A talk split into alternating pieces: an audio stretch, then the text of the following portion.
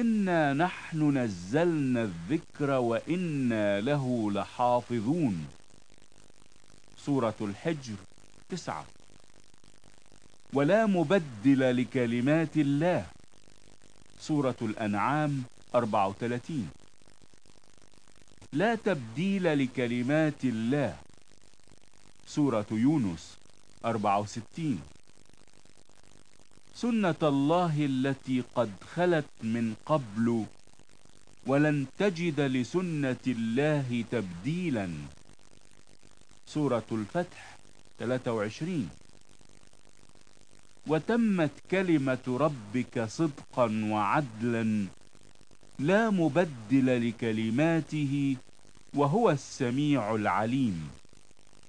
سورة الأنعام 115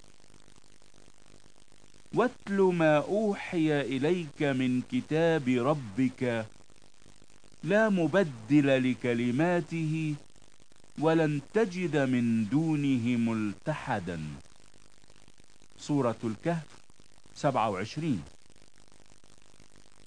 هذه المجموعة من الآيات تحتوي وعودا من الله بأنه لا يستطيع أحد أن يبدل كلمته. لأن الله أنزلها وهو حافظ لها. ولعلنا بعد ما تقدم يجب أن نطرح هذا السؤال. لو أن نفرا من المسلمين الذين يقيمون القرآن بدقة أرادوا الذهاب إلى أهل الكتاب ليسألوهم عن بعض الأمور الإلهية صادفوا في طريقهم فريقا من المدعين بالتحريف وقالوا لهم إننا وفقا لتعليم القرآن ذاهبون إلى أهل الذكر لنسألهم عن بعض الأمور. فهل يتجاسر أولئك المدعون؟ على القول لهم لا تذهبوا لأن ذكرهم محرف. ولو بالفرض أنهم تجاسروا. فماذا يكون موقف أولئك الأتقياء؟ أيصدقون مدعي التحريف؟ أم يصدقون قول القرآن؟ فاسألوا أهل الذكر إن كنتم لا تعلمون. والسؤال الأول يفرض علينا طرح سؤال آخر وهو ماذا يكون حال المدعين بالتحريف؟ لو أن الملحدين الذين بثوا فيهم فكرة تحريف التوراة والإنجيل رموا القرآن بما رموا به التوراة والإنجيل وقالوا إنه محرف فبماذا يردون عليهم؟ وأي سلاح يشهرونه في وجه الملاحدة بعد أن يكونوا قد طرحوا السلاح الوحيد؟ الذي أوجده الله في أيديهم وهو وعده بحفظ كتبه المقدسة من كل عبث وتحريف.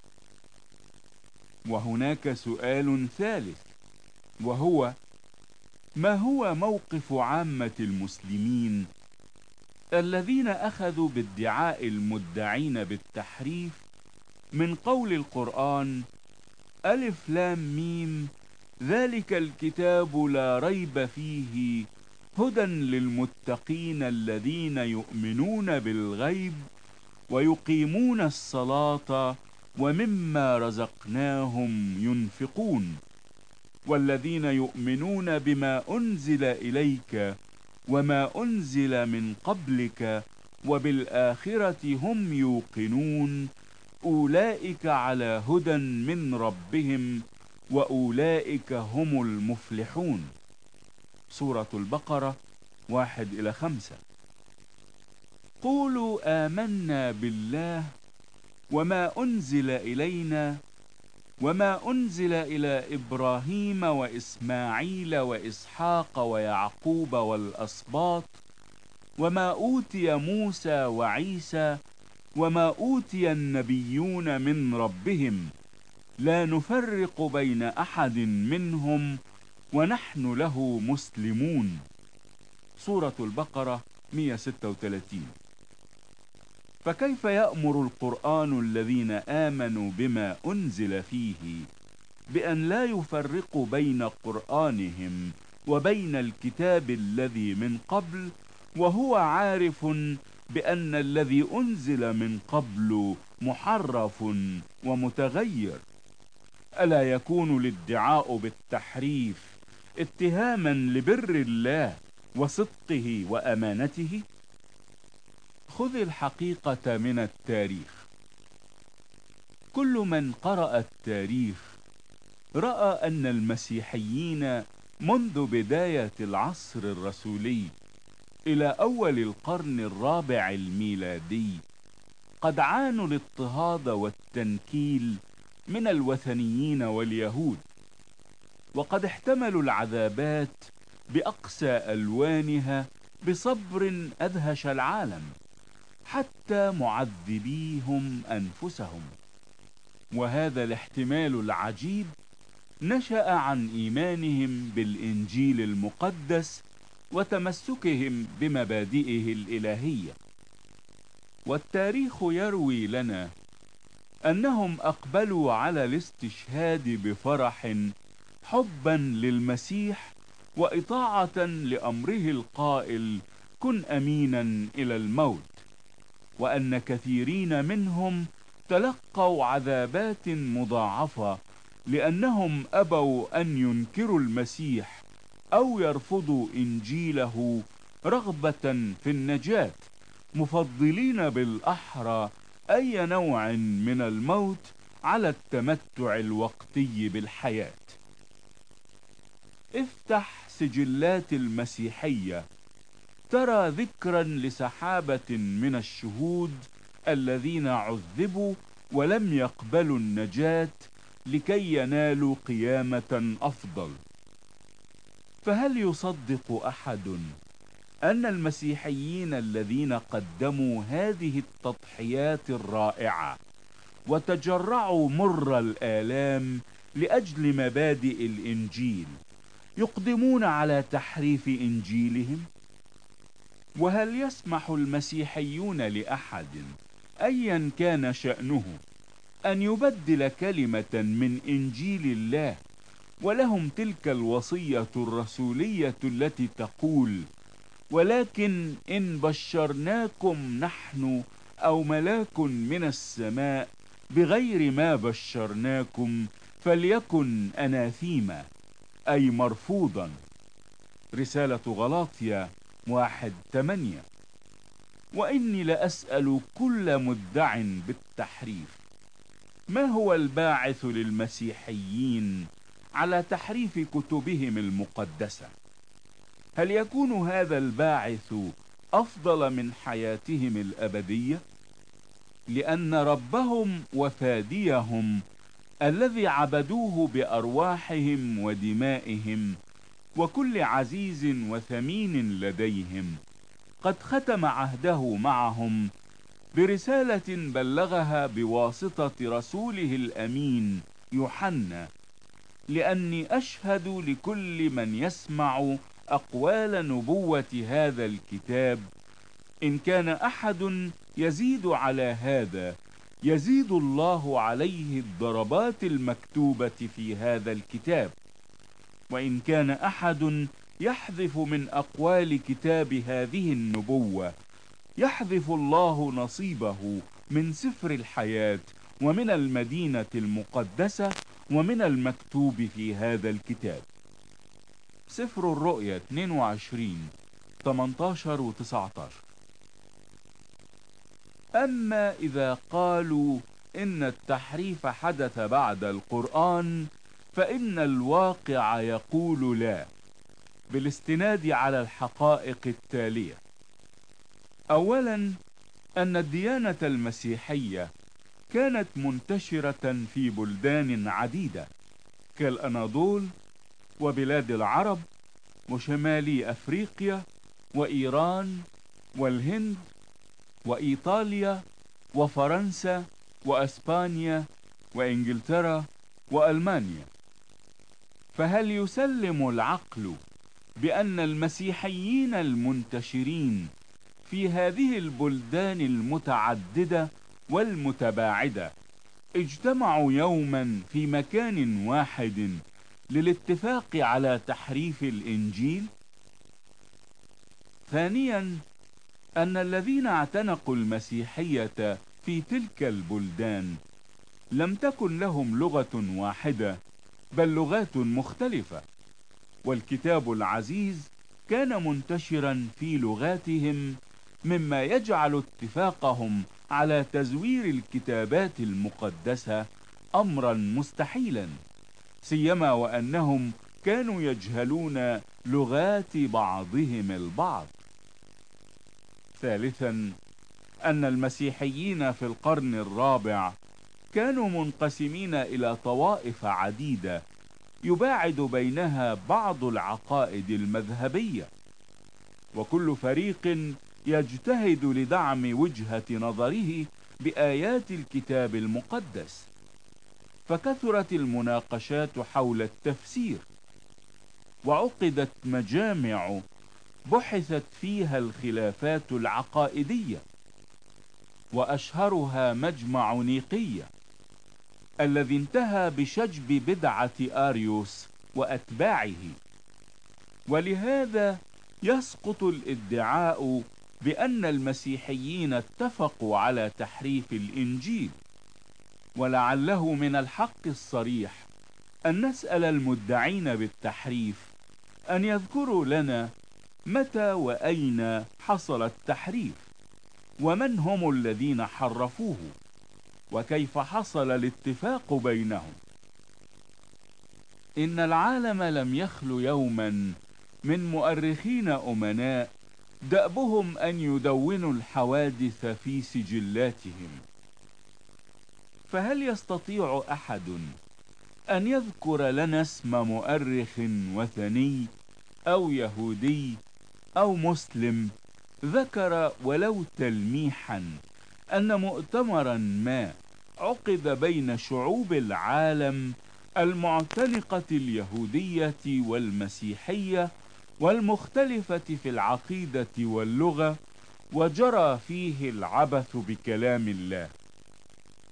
وإن كان هذا قد حدث أفلم يكن في استطاعة أحد أن يحتفظ ولو بنسخة واحدة؟ لتبقى شاهدا على تواطؤ اليهود والمسيحيين؟ ويقينا أنه لو حدث تواطؤ كهذا لكان معناه أن الخصومات بين اليهود والمسيحيين قد زالت. وكان الثمن تحريف شريعة الله. قول أعلام المسلمين في موضوع التحريف. رأينا مما تقدم أن القرآن يعتبر التوراة والإنجيل كلام الله وأنه أكد أن كلام الله لا يمكن أن يبدل أو يغير. فإن كانت هاتان الشهادتان صحيحتين كانت النتيجة ضرورة عدم تحريف التوراة والإنجيل لا قبل القرآن ولا بعده.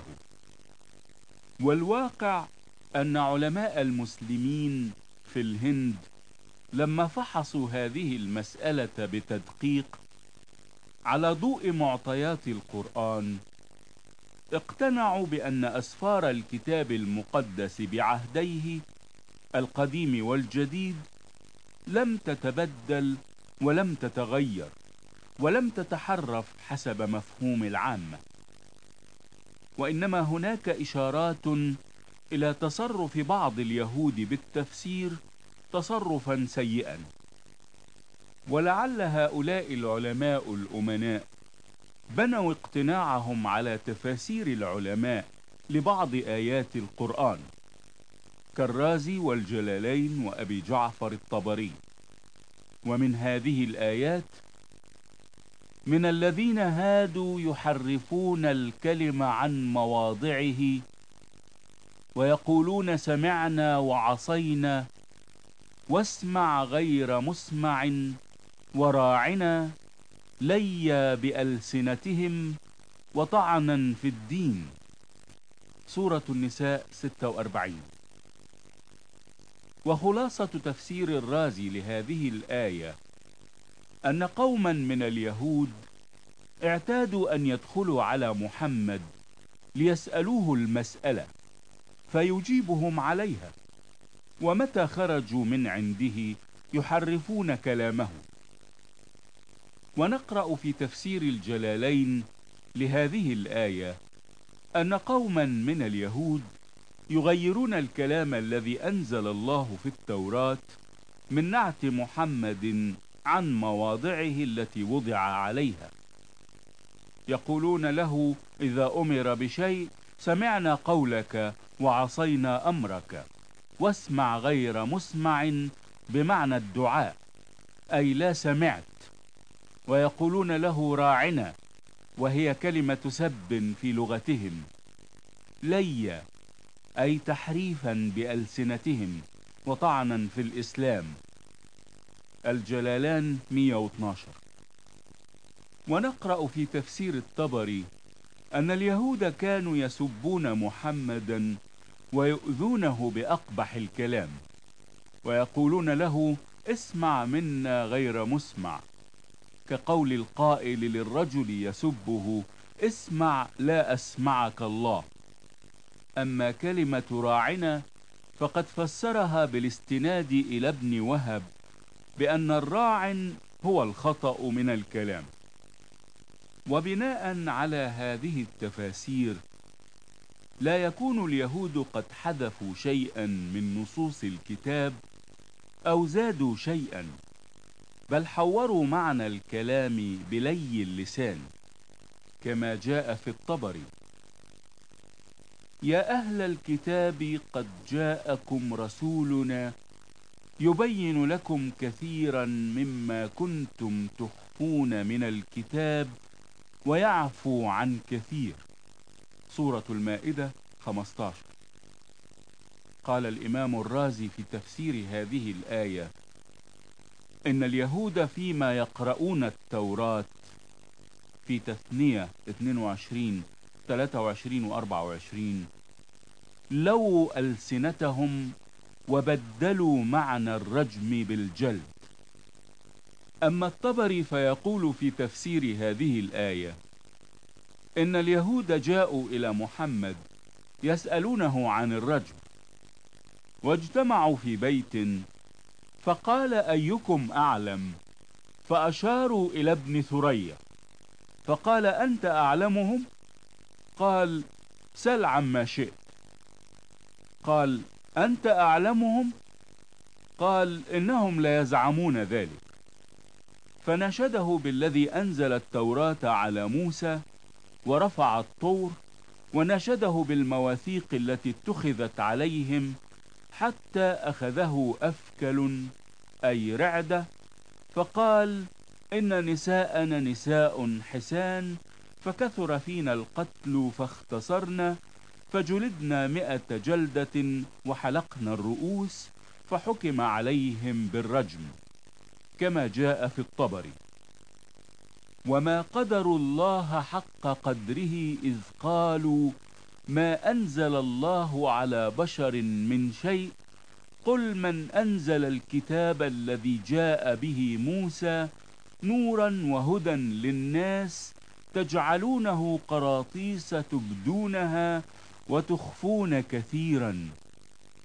سورة الأنعام 91 يتفق البيضاوي والرازي والطبري أن المراد بالتحريف هنا هو تشويه الحقائق بكتمان بعض من نصوص التوراة بمعنى أنهم يعزون إلى اليهود أنهم كتبوا التوراة في قراطيس وأظهروا للناس كثيرا مما كتبوا وأخفوا كثيرا مما أثبتوه في القراطيس فيسرونه ويكتمونه الناس. ونحن نقول إن عملهم شائن وممقوت. ولكن إخفاء القراطيس يختلف عن تبديل النص. أفتطمعون أن يؤمنوا لكم؟ وقد كان فريق منهم يسمعون كلام الله ثم يحرفونه من بعد ما عقلوه وهم يعلمون.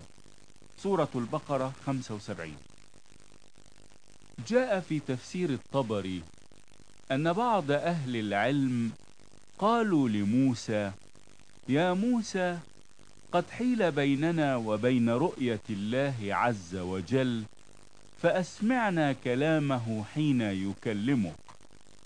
فطلب ذلك موسى إلى ربه فقال نعم فمرهم فليتطهروا وليطهروا ثيابهم ويصوموا.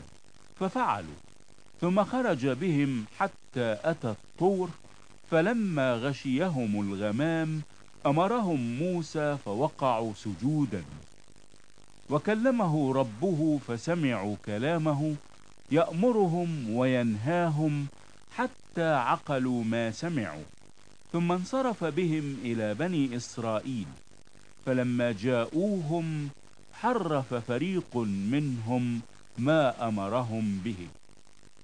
فمما تقدم نفهم أن فريقا من علماء اليهود حوروا معنى الكلام الذي سمعوه وعقلوه ولكن الفريق الآخر تقيد بما سمع كما جاء في الطبري. ومن الذين هادوا سماعون للكذب سماعون لقوم آخرين لم يأتوك يحرفون الكلم من بعد مواضعه. سورة المائدة 41 جاء في تفسير الجلالين أن هذه الآية قيلت في جماعة من يهود خيبر زنى فيهم محصنان فكرهوا رجمهما. فبعثوا جماعة من قريظة ليسألوا محمدا عن حكمهما الذي في التوراة كآية الرجم.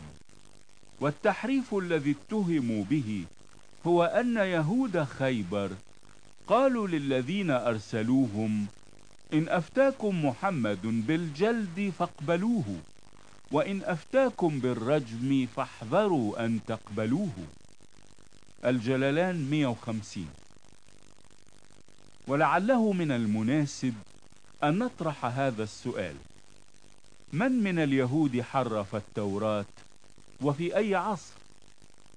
يقول الإمام الرازي إنهم معاصرو محمد بالذات. إلا أنه يقول في المجلد الثالث من تفسير القرآن إن المراد بالتحريف هو إلقاء الشبه الباطلة والتأويلات الفاسدة وصرف اللفظ عن معناه الحق إلى معنى باطل بوجوه الحيل اللفظية كما يفعل أهل البدع في كل زمان بالآيات المخالفة لمذاهبهم. نحن لا ندافع هنا عن نزاهة اليهود وإنما نود أن يعلم الناس أن اليهود لم يتجاسروا على تبديل آيات التوراة وهذا الأمر لم يرد في اتهامات القرآن. وهنا أمر يجب أن نشير إليه وهو أن القرآن لم يتهم المسيحيين بأنهم حرفوا الإنجيل. وعلى أي حال نقول لكل إنسان يدعي بتحريف الكتاب المقدس في نصوصه أو يزعم أن الكتاب الصحيح غير موجود إن مزاعمه تجعله مخالفا لنصوص القرآن الصريحة التي تشهد للكتاب المقدس بأنه حق لا يأتيه الباطل من بين يديه ولا من خلفه. وقد تأكدنا أن من أهم أغراض القرآن أنه جاء ليكون مصدقا للكتاب المقدس.